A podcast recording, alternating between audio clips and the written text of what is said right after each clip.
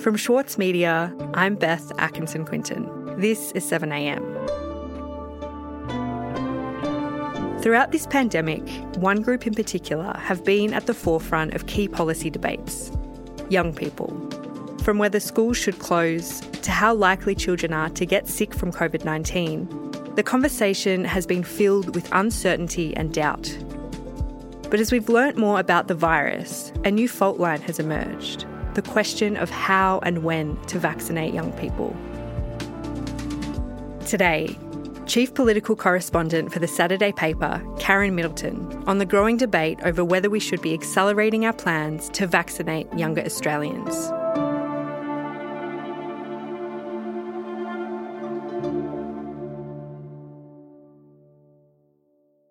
Karen, last year at the beginning of the pandemic, there was a lot of discussion about the risk posed to young people, particularly school age children. Now, nearly 18 months on, what do we know about how COVID 19 impacts young people?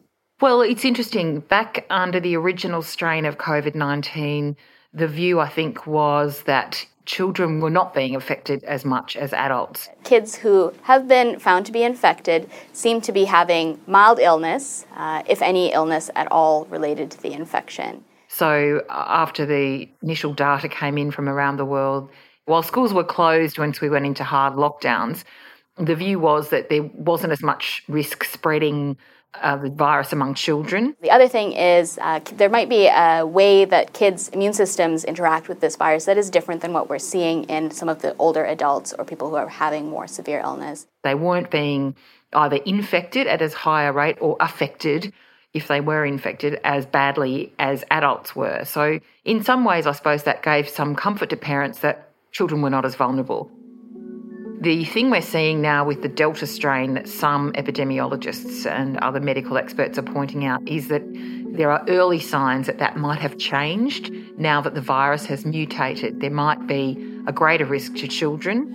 The news from the UK, where the variant is sending uh, even kids now to hospital, has intensified the debate about vaccines. We're seeing some evidence from overseas, particularly most recently from Britain, suggesting that hospitalisation rates of children under the Delta strain have gone up. Now, the caveat on that is it's not clear whether the rate of infection and the seriousness of infection is, is now higher under the Delta strain or whether just because adults have now been vaccinated, and a lot of adults in the UK, that they are not being as hospitalised as frequently as children, so that the children are a bit more obvious among the group of hospitalised people than they might have been before. So it's not yet clear exactly how much more dangerous the Delta strain is to children than earlier strains, but there is a view emerging that it maybe is, and that they we need to be factoring that in in terms of how we are responding to this new strain in Australia. Health officials warn the Delta strain can cause significant health problems for the young as well as the old.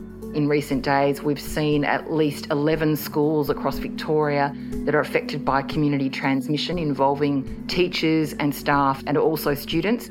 Two more teachers and a Year 9 student from Bacchus Marsh Grammar testing positive, bringing the total number of cases there to seven. 3,200 students and 400 staff are in isolation with fears of more cases to come. And I think that is really putting this issue of vaccinating children um, onto the political agenda in a much bigger way. Mm. And what are the experts saying about this question of vaccinating children? Well, there are some mixed views. There are some who are saying we shouldn't overstate this, we need to be careful, we, we need all the evidence first before we make any decisions about children. Um, but there are others saying they think that those early signs warrant looking at this issue firmly at the government level quite soon, uh, if not now, to make policy decisions about the vaccination of children and what the implications might be for uh, schools. For example, I spoke to Professor Catherine Bennett from Deakin University. She's an epidemiology professor there. And she's warning that leaving children unvaccinated not only puts them at risk into the future if new strains come into the country, and she says we really need to be thinking about the vaccination of children before lifting up the borders, international borders, because they could be vulnerable to new strains, but also having a, a section of the population unvaccinated could mean that, that not only are they more vulnerable to any future strains, but you could see new strains developing if those particular sections of the population are then infected um, at higher levels. So there are a number of potential risks, she suggests, about having children left unvaccinated. Okay, so can you tell me what are the moves to start vaccinating young people? Well, there are these voices emerging more forcefully now in the past week or so. We are seeing more um, infections from children spreading, which is not um, the characteristic we'd observed with the previous strains. So that means we need to rethink um, and think about our role of vaccinating children. Um, most recently, the New South Wales Chief Health Officer, Kerry Chant, said she thinks we need to start looking about vaccinating children because of these worrying early signs about potential increased risk from the Delta strain. It's pleasing to see in some countries overseas that we um, have vaccines that are licensed for use um, in in uh, children, and um, I know the regulator, the TGA, is often considering that is continually considering the vaccine. At the moment, we have a shortage of supply. So the, the, the, conversations are being had uh, already. The Australian Medical Association's Western Australian branch has taken a formal policy position in favour of vaccinating children as soon as a vaccine is approved for children. National Cabinet, uh, the First Ministers from the states, territories, and the federal government have all had conversations during their meetings about this, but it has not uh, had a formal policy agenda item on children yet, and there are some people saying that that's probably going to have to come soon. We'll be back in a moment.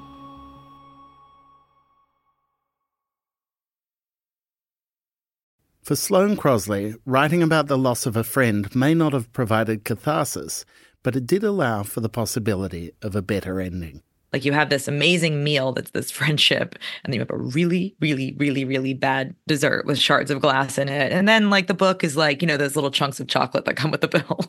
I'm Michael Williams. Join me for this week's episode of Read This as I talk to Sloane Crosley about her latest, Grief is for People. Listen wherever you get your podcasts. As a 7am listener, you value the story behind the headlines. That's why you should read Post a free daily newsletter bringing you the top five news stories of the day, summarising each of their key points. Sign up today at thesaturdaypaper.com.au slash newsletters.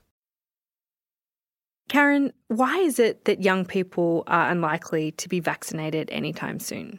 At the moment, the AstraZeneca vaccine is only approved down to the age of 18, the Pfizer vaccine to the age of 16, and there is an application in before the Therapeutic Goods Administration that is being dealt with urgently to extend that use of the Pfizer vaccine down to 12 year olds. But Pfizer is also conducting clinical trials overseas on children younger than that. So there are two extra cohorts that it is studying children aged uh, between 5 and 12, and then children aged from six months to five years.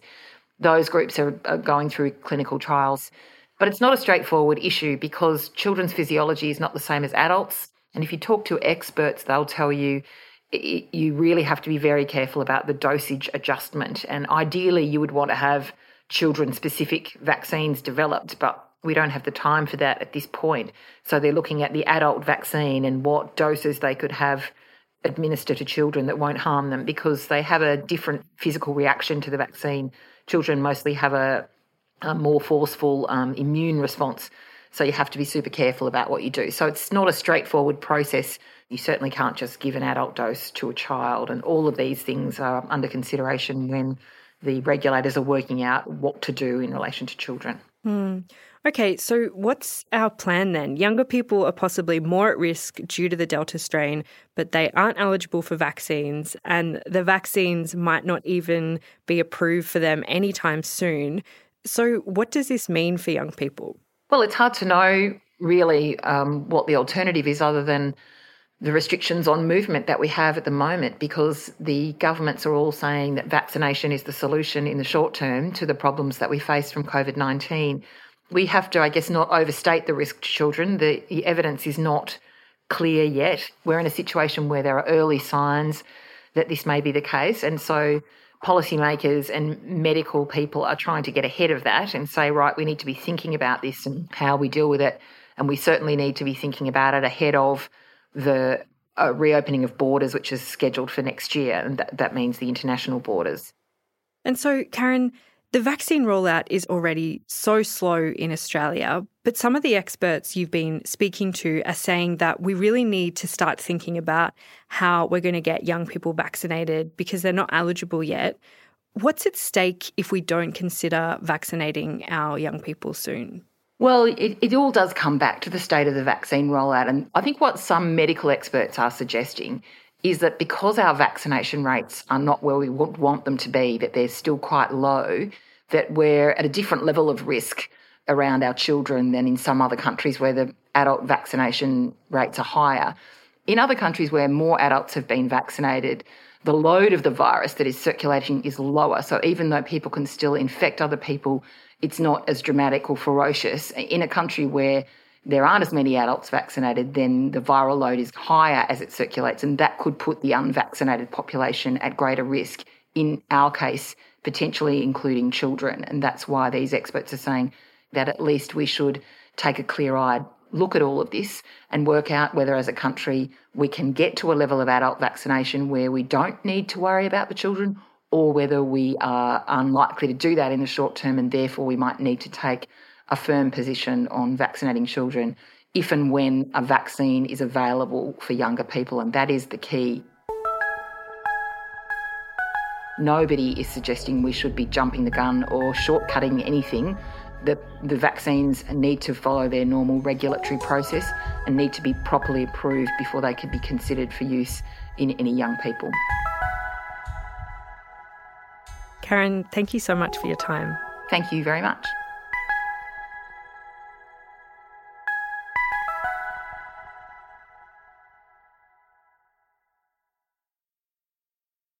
As a 7am listener, you value the story behind the headlines. That's why you should read Post, a free daily newsletter bringing you the top five news stories of the day, summarising each of their key points with links to full articles from a range of sources. Get the news you need to your inbox every weekday morning with Post.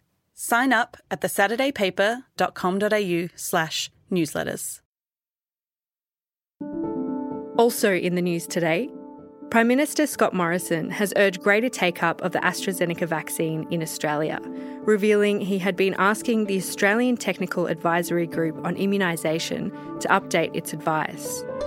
During a press conference yesterday, his first since last Friday, the Prime Minister refused to apologise for the slow pace of the vaccine rollout. And as preparations for the Tokyo Olympics continue to get underway, there have been nearly 70 cases of COVID 19 recorded amongst athletes and officials. The Games opening ceremony is scheduled for Friday evening. And tomorrow on the show, we'll be covering the latest on the ground in Tokyo with journalist Kieran Pender. I'm Beth Atkinson Quinton. This is 7am. I'll see you then.